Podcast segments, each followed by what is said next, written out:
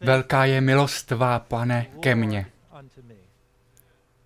V době ekonomické nejistoty, politické nejistoty, v době nejistoty, v tom, když se dnes podíváte na vzor počasí, v čase nejistoty, když se podíváte do nejistoty budoucnosti našeho světa, je Bůh věrný.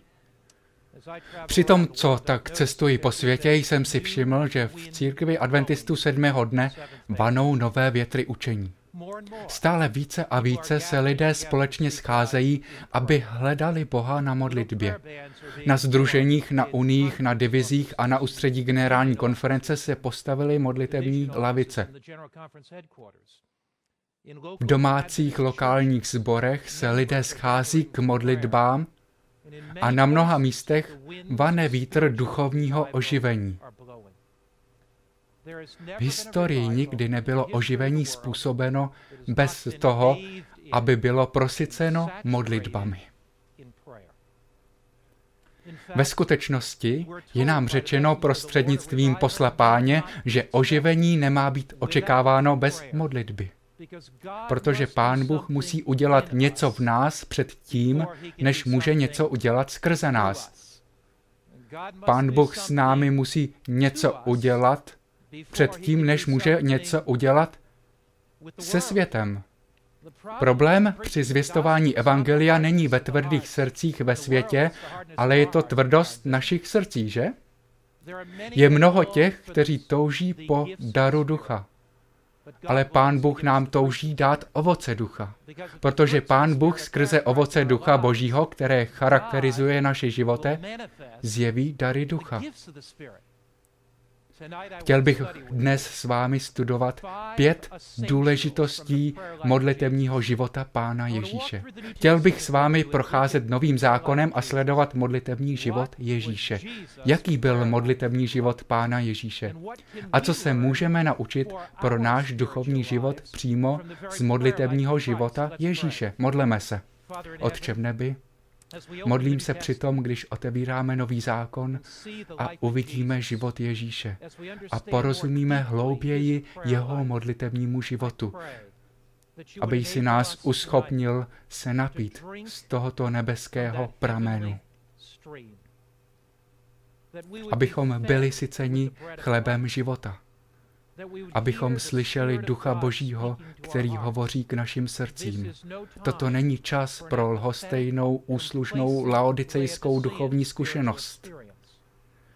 Toto není čas, abychom pouze tomu věřili v naší mysli, ale abychom tomu byli odevzdáni v srdci. Toto není čas pro formální akademické náboženství.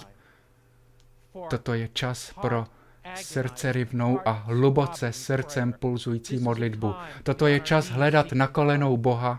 Je to čas otevřít naše srdce k tomu, aby byla naplněna Duchem Svatým. Je to čas pro opravdovou pravou zkušenost s živým Kristem. A já tě prosím, abys přišel a dotkl se našich srdcí a otevřel naše oči a pomohl nám slyšet hlas Ježíše, který k nám bude dnes promlouvat a přitahovat nás blíže k němu. Děkujeme ti, že zde budeš se vší svou mocí v Ježíšově jménu. Amen. Před pár lety jsem byl pozván, abych vedl velké evangelizační setkání v Port Moresby, Papua New Guinea. Těsně předtím, než jsme se tam dostali, udělala vláda rozhodnutí k prodeji pozemků národním společnostem. Studenti univerzity si uvědomili, že pokud se to stane, tak ztratí země jejich přirozené zdroje a to by bylo zmocnění v zemi, která má roční příjmy. A tak studenti vyšli po stovkách do ulic a pochodovali v hlavním městě Port Morris. A policie to tam přehnala. Stříhleli do davu a zabili přitom sedm studentů. Studenti nadávali. Uznávané autority se přidali ke studentům, zapalovali auta, rozbíjeli výlohové skříně obchodu a po celém městě se rozléhala zničující devastace. Vláda, aby tomu zabránila, vyhlásila ve městě policejní zákaz vycházení ven. Nic se nehnulo od sedmi večera do sedmi rána. A to způsobilo pro nás skutečný problém. Dorazil jsem do Port Moresby krátce na to a stále trval zákaz vycházení.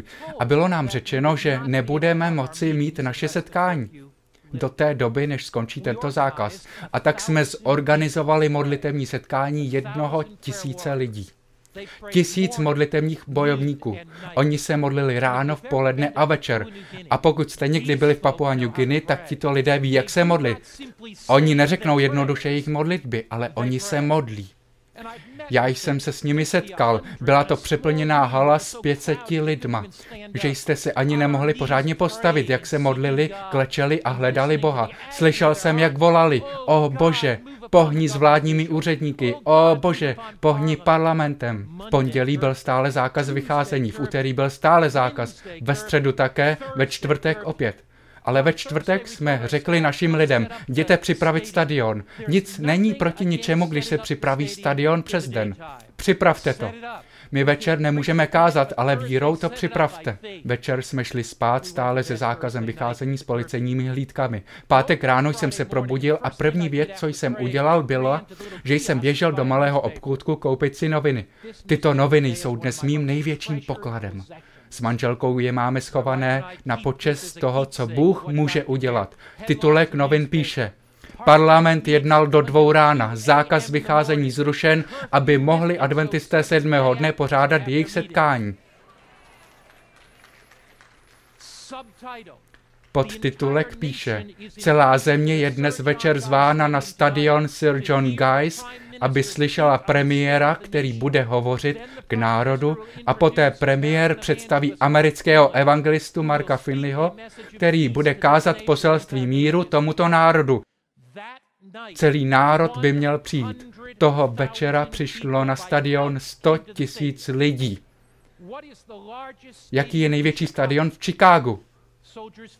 Soldier Field? Kolik má sedadel? 60-70 tisíc? To je dost málo. 100 tisíc lidí přišlo na stadion. Premiér mě ten večer představil. Vysílala to televize.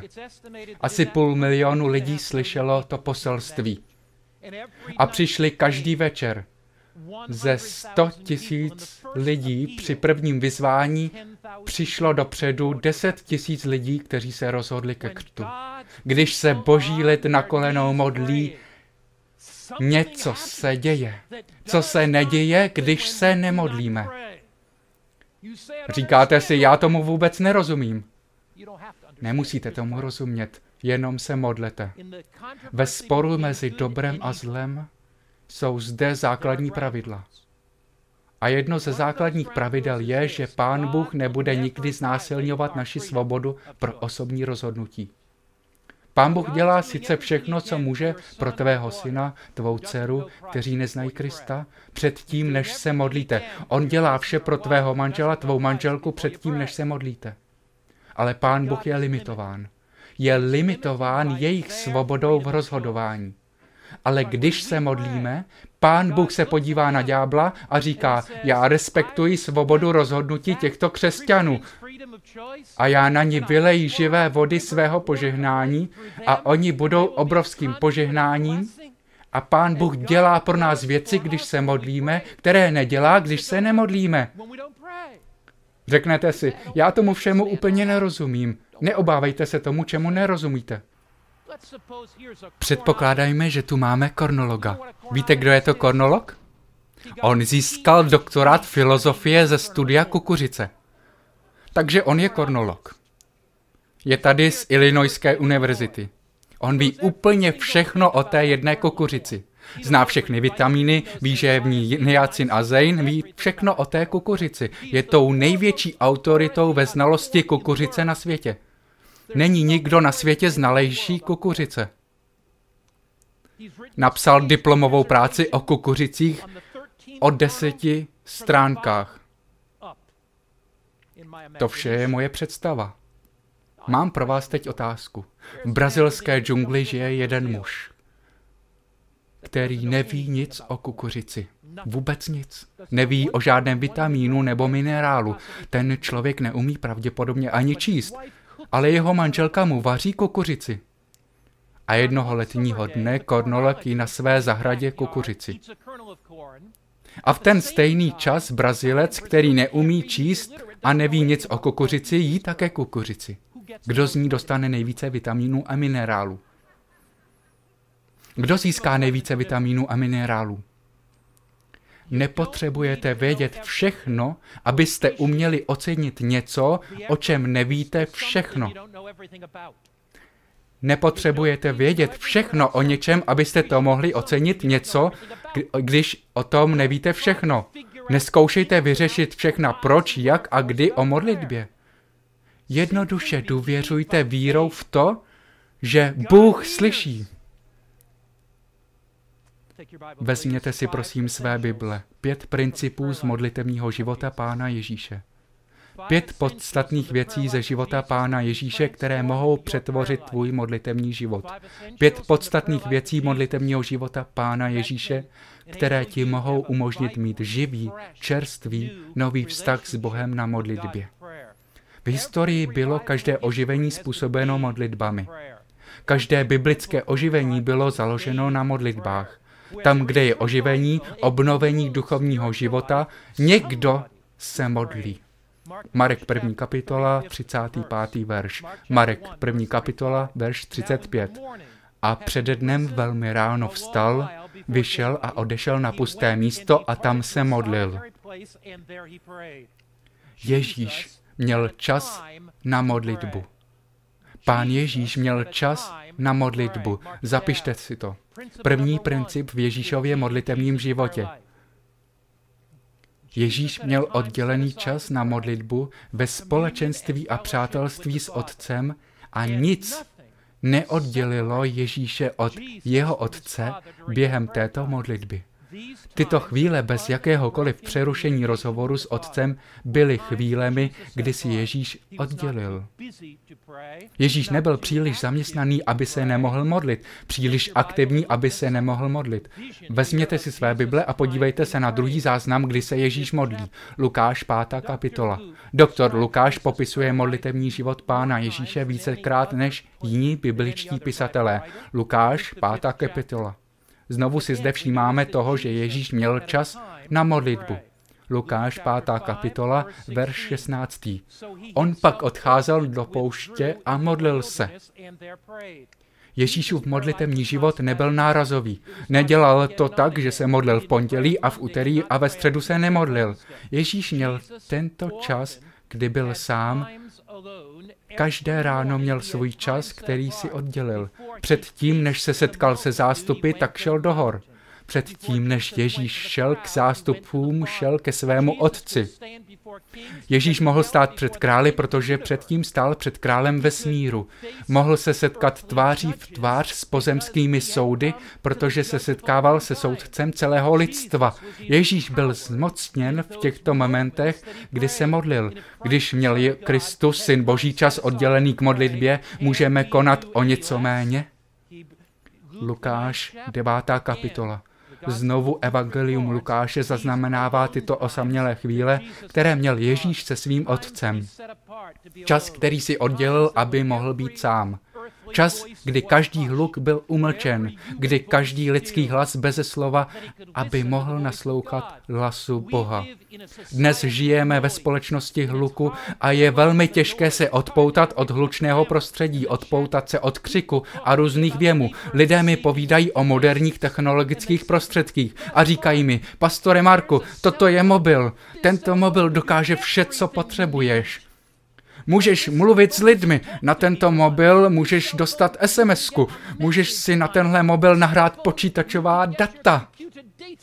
Tento mobil má v sobě mapy. Vem si jej sebou a budeš mít vše, co potřebuješ. Problém je, že když mi pošlou 40 nebo 50 e-mailů denně, když mi pošlou jednu zprávu za druhou, A když nakonec nad tím strávím dvě hodiny a dívám se na tuhle malou věc a najdu, že mám 12 nových telefonátů, na které bych měl zodpovědět, je těžké se dnes dostat pryč od lidí. V zaměstnanosti naší společnosti je těžké být sám. Víte, v pozdních letech 18. století navštívil jeden Evropan Ameriku a vrátil se zpět do Evropy a jeden z jeho přátel se jej zeptal, co ho nejvíce na Americe zaujalo. Musíte vědět, že Evropané mají velmi inteligentní humor. A tak on říká, ti Američané se pořád pohybují. Představ si, že oni vyrobili takovou židli, které říkají houpací křeslo a ani se nemohou klidně posadit, když si sednou. Zdá se vám někdy život příliš hektický? Prožíváte uspěchaný čas? Už jste v důchodu a divíte se, že nemáte chvíli bez práce? V hektickém napětí života nás Ježíš volá k tichosti. Máte čas se modlit? Čas, který byl oddělen pro vás a Pána Boha? Lidé mi řekli, já se modlím pořád. To je jako když lidé řeknou, já jim pořád. Ano, také tak vypadáte. Když pořád jíte, co jíte? Bramborové čipsy, čokoládové sušenky, větrníky. Když jíte pořád, co se stane? Obvykle jíte nehodnotné jídlo, které vám nedá potřebné vitamíny a minerály, které jsou pro správnou životosprávu nutné. Je to tak? Ano, Bible říká, v každý čas se v duchu svatém modlete a proste bděte na modlitbách vytrvale. Ale jestliže vše, co přes den děláte, jsou modlitby dlouhé pouhých 19 vteřin, tak nebudete mít tu zkušenost s Ježíšem, abyste mohli projít krizemi v závěrečné době pozemské historie. Ježíš si oddělil čas k modlitbě. Čas, kdy mohl být jen on sám s otcem. Čas, kdy mohl naslouchat božímu hlasu, který promlouval k jeho srdci. Máte čas k modlitbě? Čas, kdy vás nic neruší? Čas, který máte jen vy sami s Bohem?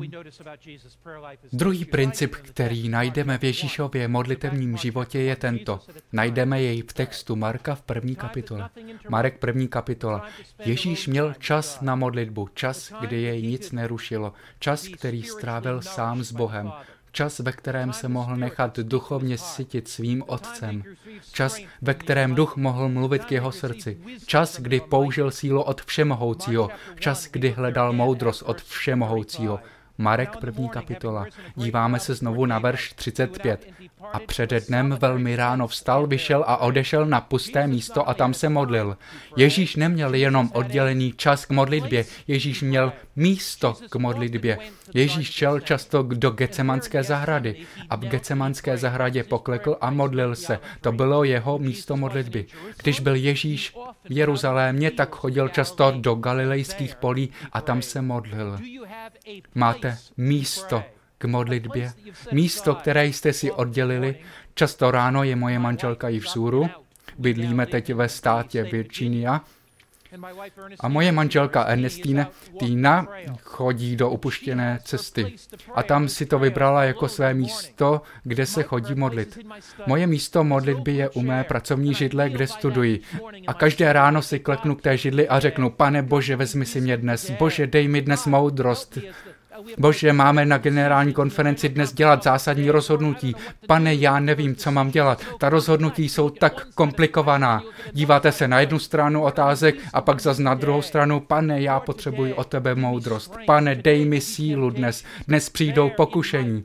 Tam v tom modlitevním čase, tam na tom modlitevním místě já hledám Boha. Víte, já jsem nevyrůstal v domě adventistů sedmého dne.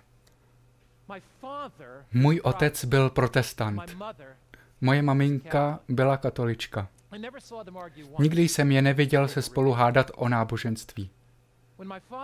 Když se můj tatínek oženil s mojí maminkou, tak ten kněz řekl, ano, já vás oddám, ale ne v katolickém kostele, ale na faře. A já tě oddám, říkal ten farář, jenom tehdy, když mi slíbíš, že když budou tvé děti vyrůstat, tak je budeš vést ke katolictví. Můj otec nebyl adventista, tak ten slib dal. Později se můj tatínek stal adventistou sedmého dne. Moje maminka byla katolička. A já si velmi zřetelně pamatuji, jak jsem jeden pátek večer přišel domů a sledoval jsem velice pozdní show v televizi. Hráli ten pátek večer basketbal. Sport byl mým bohem v těch letech. A tak jsem přišel z basketbalového turnaje a sledoval jsem ty pozdní noční show jako Frank Einstein, Albert Hitchcock. Pamatujete si někdo z vás ty filmy? Ano? Já myslel, že jste adventisté. Na co se díváte na takové věci? Já mám omluvu, že jsem předtím nebyl adventista. Byly to doby černobílé televize. A ta obrazovka byla taková tečkovaná a já tam sedím nalepený na té obrazovce a koukám na ty filmy. V pátek večer v 11 hodin. A v tom jsem se podíval do škvíry mezi dveřmi a tam byl můj tatínek. A klečel na podlaze u starého černého křesla. Neměli jsme mnoho peněz. Ta židle měla už hodně za sebou Dokážu si to dnes představit, jak se dívám přes to světlo mezi dveřmi a jak se tam tatínek v 11 hodin večer modlí. Drahý Ježíši, požehnej mému chlapci, pane Ježíši, on tě nezná, pane Ježíši, požehnej mu, obklop jej svou láskou, obklou jej svou milostí.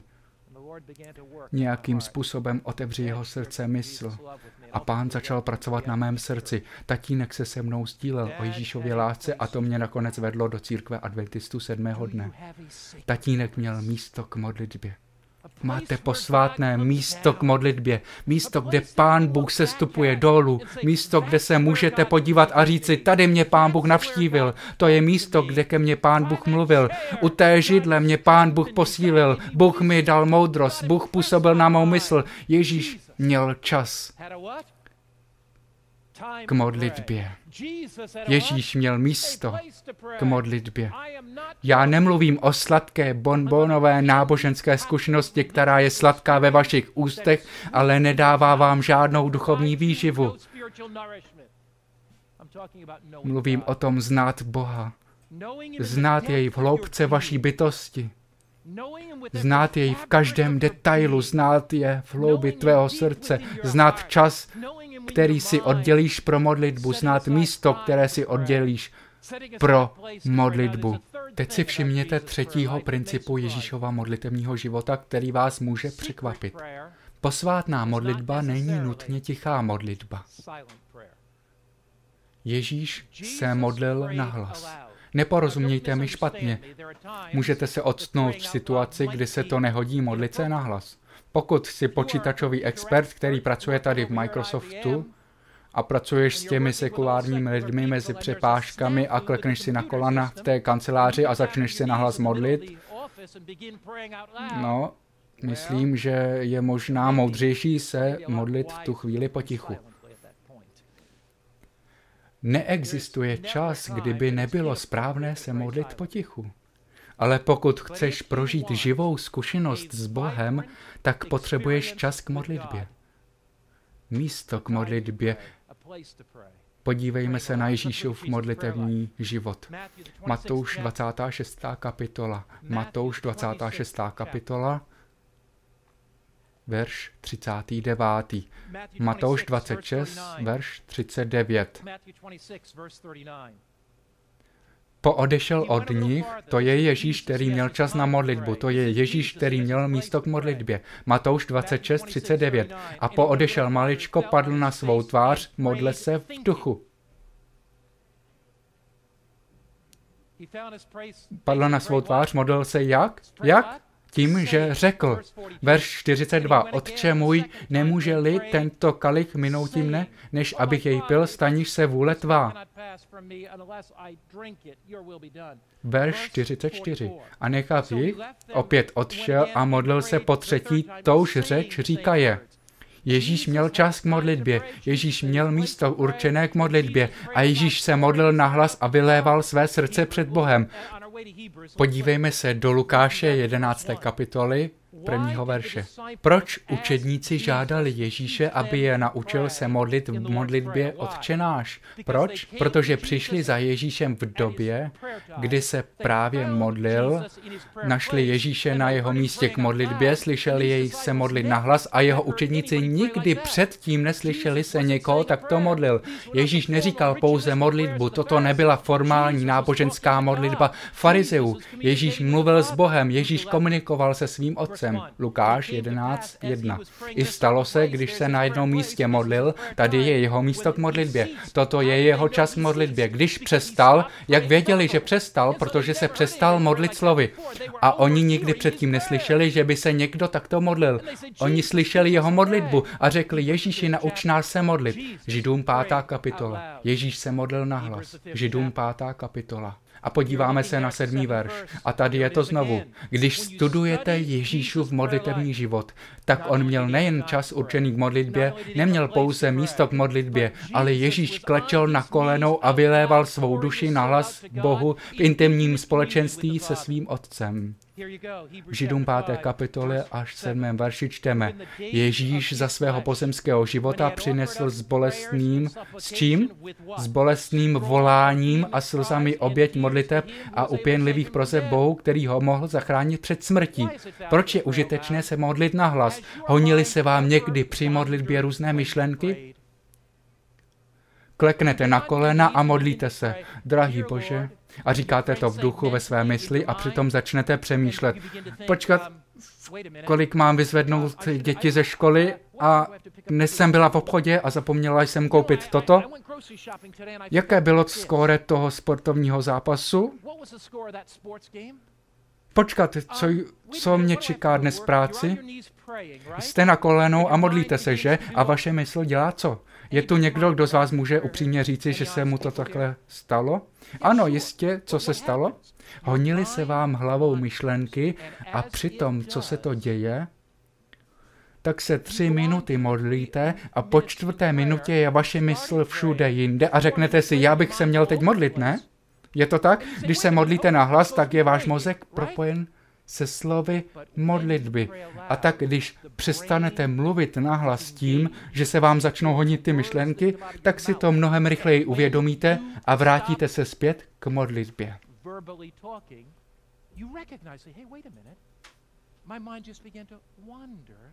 And you bring it back much more quickly. Ježíš měl čas k modlitbě, Ježíš měl místo k modlitbě. Ježíš se modlil nahlas. Kazateli, kazateli, já se nechci modlit nahlas. Proč ne? Protože ďábel uslyší moji modlitbu a on bude přesně vědět, na co myslím a za co se modlím a on tak bude proti mně schopen rozvinout strategie. Takže protože ďábel nemůže číst moje myšlenky, ale může slyšet, co říkám, tak já se nechci modlit nahlas. Přemýšlí takto někdo z vás? Mám pro vás jednu otázku. Je ďábel všude přítomný? Hm? Někteří si nejste tak jistí. Je ďábel všude přítomný? Ne, není. Kdo je jediný všude přítomný? Bůh. Je ďábel vševědoucí. To znamená, zdaví všechno. Ne, neví. Takže jak může ďábel slyšet vaši modlitbu a vědět, za co se modlíte když není všudy přítomný? Jedině tak, že pošle zlé anděly. Je to tak? Ale když se modlíte, tak vás Pán Bůh obklopí kolem dokola svými anděly, kteří odrážejí síly pekla. To poslední místo, kde by ďábel chtěl být, je tam, kde se věřící modlí. Dovolte mi to dokázat. Neberte má slova. Vezměte si slova boží inspirace. Tady to je. Při zvuku horlivé modlitby se třese celý za satanův zástup. Řekněme si to společně. I vy, kteří následujete v televizi. Při zvuku horlivé modlitby se třese celý satanův zástup. Ještě jednou. Při zvuku horlivé modlitby se třese celý satanový zástup. Svědectví pro církev, první svazek, strana 346. Když se modlíš, když jsou vaše modlitby vysílané k Bohu, při zvuku horlivé modlitby se třese celý satanův zástup, protože dobří andělé přichází zdáli, aby odrazili síly pekla. Oni vás obevstoupí. Čas k modlitbě, místo k modlitbě, modlitba nahlas při hledání Boha. Čtvrtý modlitevní princip Ježíšova modlitevního života. Čtvrtý princip je následující. Ježíš se modlil za své přátelé jmenovitě. Ježíš se modlil za lidi jmenovitě. Lukáš 22. kapitola. Ježíšův modlitevní život nebyl obecný a nemohl by tak vědět, jestli je jeho modlitba vyslyšená nebo ne. Lukáš kapitola 22. Lukáš 22. Někteří lidé se modlí obecně tak, že nemohou vědět, jestli jim pán Bůh odpověděl nebo ne. Lukáš 22. kapitola, 31. verš. I řekl pán, Šimone, Šimone, hle Satan si vyžádal, aby vás měl příbyt jako pšenici. Já jsem však za tebe mor prosil, aby tvá víra neselhala. Ježíš řekl Šimonovi, Satan si tě vyžádal, ale já jsem se za tebe modlil. Ježíš ti dnes říká, Můžeš procházet pokušením, těžkostmi, problémy, ale Ježíš se za tebe v nebeské svatyni modlí. Ty jsi na jeho rtech, ty jsi v jeho srdci, ty jsi v jeho mysl. Ježíš se za tebe modlí. Ježíš se modlil jmenovitě za Petra. Je tu v textu písma pár věcí, kterých si je třeba povšimnout. Šimone, Šimone, hle, Satan si tě vyžádal. Když si Satan žádal Petra, koho žádal? Koho Satan žádal, aby mu dal Petra? Koho se ptal? Někdo řeknete, že Ježíše a někdo Boha. Chtěl bych, abyste tomu rozuměli. Proč by Satan žádal Boha, aby mu dal Petra? Uvažoval by Bůh vůbec o tom, že by dal život Petra Satanu? Dělal by to? Ne. Žádal by Satan Ježíše, aby mu dal Petra? Proč by to dělal? Proč by vůbec o tom uvažoval? Dám vám návrh. Koho Satan žádá? On žádá zlé anděly. Říká, jděte vzít toho člověka. Ten člověk má obrovské příležitosti pro boží království. Jděte na něj, chci Petra, chci, aby padl. Protože když dokážeme, aby Petr padl, tak vyvoláme velkou krizi. Satan říká zlým andělům, jděte na toho mladého muže, jděte na tu mladou ženu. Satan studuje naši genetickou minulost. On zná každou genetickou slabost, která je v našich nervech a těle. Satan zná naše sklony ke zlému. Zná naše tendence ke zlému. Satan ví, kde jsme nejvíce zranitelní, abychom padli. Pokud je to kritika, tak ti dá důvod kritizovat. On vynalezne nějakou šťavnatou věc ke kritice. Pokud je to chtíč a rozkoš, tak vám podstrčí určité obrazy před vaší mysl. Pokud je to přejídání nebo požitky, Satan studuje za A naše genetické pozádí, za B Satan studuje, kde jsme vpadli v minulosti a kde jsme nejvíce zranitelní. Satan řekne zlým andělům, jděte na to muže, jděte na tu ženu, jděte na jejich syna, jděte na jejich dceru. A Ježíš říká tobě i mně, ve tvém čase k modlitbě, na tvém místě modlitbě, když se modlíš nahlas, když se modlíš za tvého syna, když se modlíš za tvou dceru, když se modlíš za svého manžela, když se modlíš za svou manželku, já pošlu armádu andělu, když se za ně modlíš jménem. Když klečíme na kolenou a modlíme se tak, jako se Ježíš modlil za Petra. A i když Petr padl, byl nadpřirozeně Bohem zmocněn, On klekl před Bohem a modlil se za odpuštění v pokání před Ježíšem. A Petr byl nadpřirozeně zmocněn o letnicích a tři tisíce tři tisíce lidí přišlo ke Kristu. Modlitba je mocná. Ježíš se modlil za Petra. Modlíš se za tvého syna, modlíš se za tvou dceru, modlíš se za tvého muže, modlíš se za tvé sousedy. Velký spor věku, strana 525. Součástí božího plánu je poskytovat nám jako odpověď na modlitbu víry to, co by nám nedal, kdybychom o to neprosili. Miluji to. Součástí božího plánu je poskytovat nám jako odpověď na modlitbu víry to, co by nám Bůh nedal, kdybychom o to neprosili. V Biblii je mnoho textů, které nám říkají, že bychom se měli modlit, ale je tam pár textů, které nám říkají, co se děje, když se modlíme. Tady je jeden. Otevřete si své Bible, prosím, v první Janově páté kapitole. Co se děje, když pokleknu? Co se děje, když se modlím za svého syna nebo dceru? Co se děje, když se modlím za svého manžela, manželku? Co se děje, když se modlím za souseda, který nezná Krista? Co Bůh dělá? Jak funguje modlitba? My neporozumíme úplně všemu, ale to je podivuhodný text. První Janova pátá kapitola a tam od verše 14. První Janova pátá kapitola od 14. verše. Máme v něho pevnou důvěru. Kde je naše důvěra, když se modlíme? Je v nás samotných? Je v našich modlitbách. Toto je důvěra, kterou máme kde? V něm. Máme v něho pevnou důvěru, že nás slyší, kdykoliv o něco požádáme ve shodě s jeho vůlí. Je jeho vůlí zachránit tvé sousedy, je jeho vůlí zachránit tvou ženu, tvého syna nebo dceru. Zcela jistě, on bude mocně působit v jejich životech. Ano, oni mají svobodu se rozhodnout, ano, oni to mohou odmítnout, ale bude pro ně těžší to odmítnout, než přijmout když se modlíme. Vidíte, když se modlíme, tak odmítnutí evangelia je těžké, protože Duch Svatý působí na jejich srdce. Duch Svatý je přivádí k přesvědčení. Všimněte si 16. verše. Vidí-li někdo, že jeho bratr se dopouští hříchu, který není k smrti? Jaký hřích vede k smrti? Neodpustitelný hřích. Takže tady vidíme, že neodmítl působení ducha v jeho životě. Vidí-li někdo, že jeho bratr se dopouští hříchu, který není k smrti, ať za něho prosí. Kdo za něho prosí? Přímluvce. Za něho prosí a Bůh mu, komu? Přímluvci, daruje život, jestliže nehřešil k smrti. To je nádherné.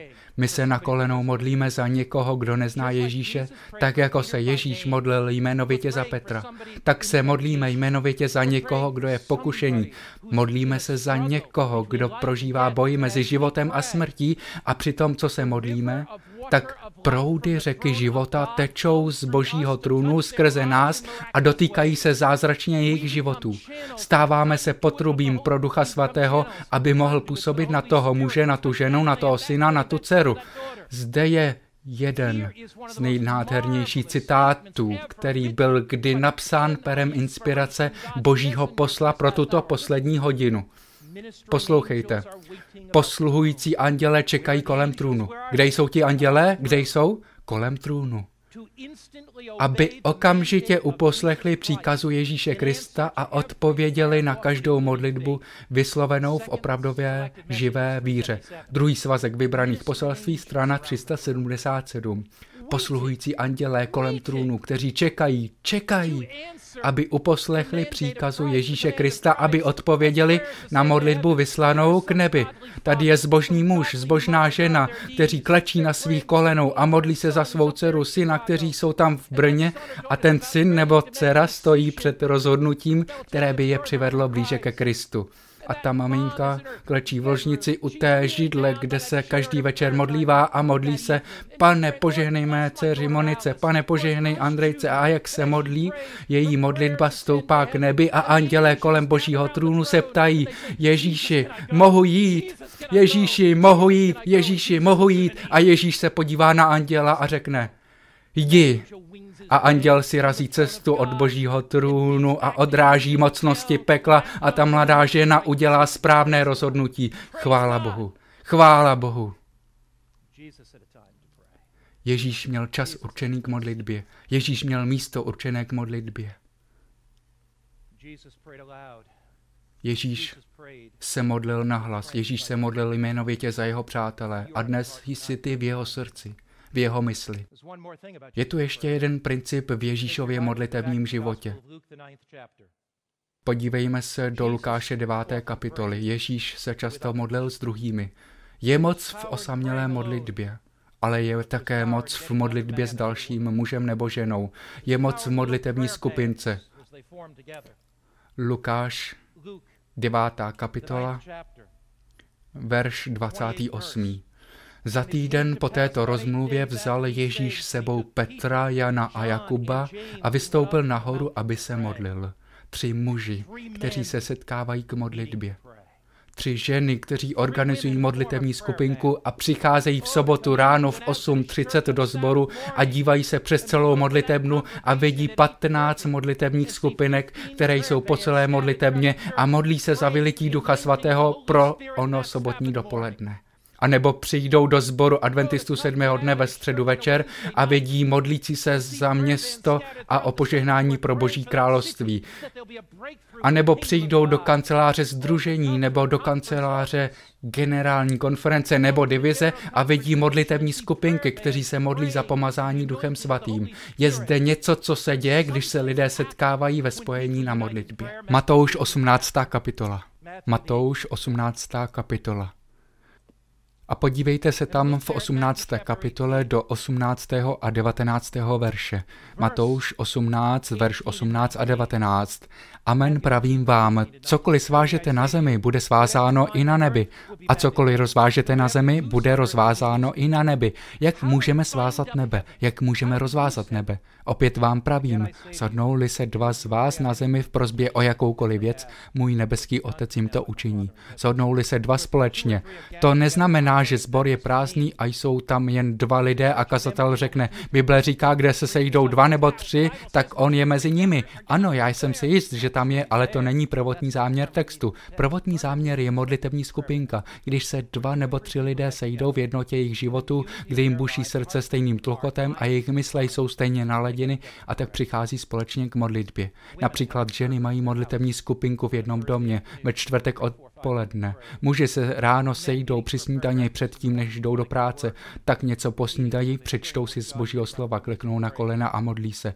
Opět vám pravím, shodnou-li se dva z vás na zemi v prozbě o jakoukoliv věc, můj nebeský otec jim to učiní. Nebo kde jsou dva nebo tři shromaždění ve jménu mém, tam jsem já uprostřed nich. Máš čas k modlitbě, kde tě nic neruší? Máš místo k modlitbě, kde o samotě vyleješ své srdce před Bohem. Máš modlitební list, kde je pět nebo šest men lidí, které jsi si zapsal na tento list a modlíš se za ně, aby uvěřili Bohu. Máš někoho, s kým se můžeš modlit, modlitebního partnera? Před pár lety se konalo v Bostonu ve státě Massachusetts velmi významné kazatelské setkání. Nebylo to setkání adventistických kazatelů. Tito kazatelé byli evangelístci a sešli se z celých Spojených států. Bylo tam 400 kazatelů. Jeden z těch kazatelů, který letěl na setkání z Chicaga, seděl na kraji třísedadlového sedadla. Vedle něho neseděl nikdo, akorát u okna seděl jeden muž. Letadlo vzlétlo a tento kazatel viděl, jak se ten muž u okna modlí a říkal si v duchu, to je úžasné, můj spolusedící je křesťan. Jsem rád, že nemusím někomu zasahovat do soukromí a říkat mu, že jsem kazatel. A tak ten muž u okna se nějakou dobu modlil a když se domodlil, tak se kazatel k němu naklonil a říká mu, já jsem přemýšlel, že vy jste křesťan, že? Viděl jsem vás se modlit. Já jsem také křesťan. Ale ten muž se na něho podíval s kamenou tváří a říká, o čem to mluvíš? Já nejsem křesťan. Jsi tak arrogantní, že si myslíš, že se jenom křesťané modlí? Ten kazatel nevěděl vůbec, co má na to říci. Znáte to, raději nic neříkáte, abyste neřekli něco špatného. A tak se ten kazatel zeptal, když nejste křesťanem, kdo jste? Ten muž říká, já jsem satanista. Já jsem satanista a modlil jsem se. A já ti řeknu, za co jsem se modlil. Možná o tom nevíš, ale v Bosnu se teď koná kazatelské setkání. A tomu, tomu kazateli začalo být srdce, měl z toho husí kůži. Ten muž pokračuje. V Bostonu se koná kazatelské setkání a já se mám setkat se skupinou satanistů, protože věříme, že křesťanství je pozůstatek doby temna a když se podíváme na křížové výpravy a všechno pro následování, tak vidíme, že křesťané neudělali nic dobrého pro svět. Což je samozřejmě totální lež. Ale on řekl, já jdu na setkání satanistů a my se budeme modlit, aby do tohoto kazatelského setkání přišla nejednota. Budeme se modlit, aby mezi těmi kazateli nastaly rozvody. Budeme se modlit, aby jejich děti byly ztraceny. A já se setkám s 300 až 400 satanisty. Když se nemodlíš za svého kazatele, satanisté se možná modlí proti tvému kazateli. Když se nemodlíš za město, ve kterém žiješ, satanisté se možná modlí proti tomu městu. Letěl jsem do Melbourne v Austrálii, abych tam pořádal evangelistické přednášky a měl jsem tam setkání s adventními kazateli a vyprávěl jsem jim tento příběh na konci série o modlitbě, ve kterých jsem prosil adventisty, aby se modlili a hledali Boha. Tak na konci koordinátor mých evangelizačních přednášek, adventistický kazatel, se postavil a říká, musím mluvit ke všem těmto kazatelům. A vyprávěl, moje manželka jela vlakem jednoho dne tady v Melbourne v Austrálii. Bylo pravé poledne a ona viděla, že se tam někdo modlí. A tak řekla, vy musíte být křesťankou. Ta žena se na ní podívala a říká, já nejsem vůbec křesťanka. Každý den ve 12 hodin v poledne se satanisté tady v Melbourne spojují na modlitbě, aby Satan získal vítězství nad tímto městem. Moji bratři a sestry, znáte Ježíše Krista. Jste na svých kolenou, abyste se každý den modlili? Možná se díváte teď na toto vysílání a hledáte něco hlubšího ve vašem duchovním životě. Možná jste měli povrchní křesťanskou zkušenost. Možná jste byli lhostejní. Bůh k tobě promlouvá. On tě povolává k tomu, aby jsi oddělil čas k modlitbě. On tě povolává k tomu, aby jsi určil místo k modlitbě. On tě povolává, aby vylil své srdce Bohu. Zbraně našeho boje nejsou tělesné, oni jsou duchovní. Je tu boj. Boj mezi Kristem a Satanem. Boj mezi dobrem a zlem. My nemůžeme tento boj vyhrát bez moci živého Boha, který naplňuje naše životy. Odevštáš mu nyní svůj život v upřímné modlitbě? Řekneš, Ježíši, já nechci být povrchní. Já nechci povrchní křesťanskou zkušenost. Já toužím po něčem hlubším. A každý den se s tebou setkám v čase určeném k modlitbě. Každý den se s tebou setkám na místě pro modlitbu. Skloníte se se mnou nyní? Můj Otče, dnes jsme slyšeli volání Ducha Svatého. Děkujeme ti, že před tebou můžeme otevřít svá srdce. Děkujeme ti, že Bůh ve smíru chce s námi komunikovat prostřednictvím modlitby.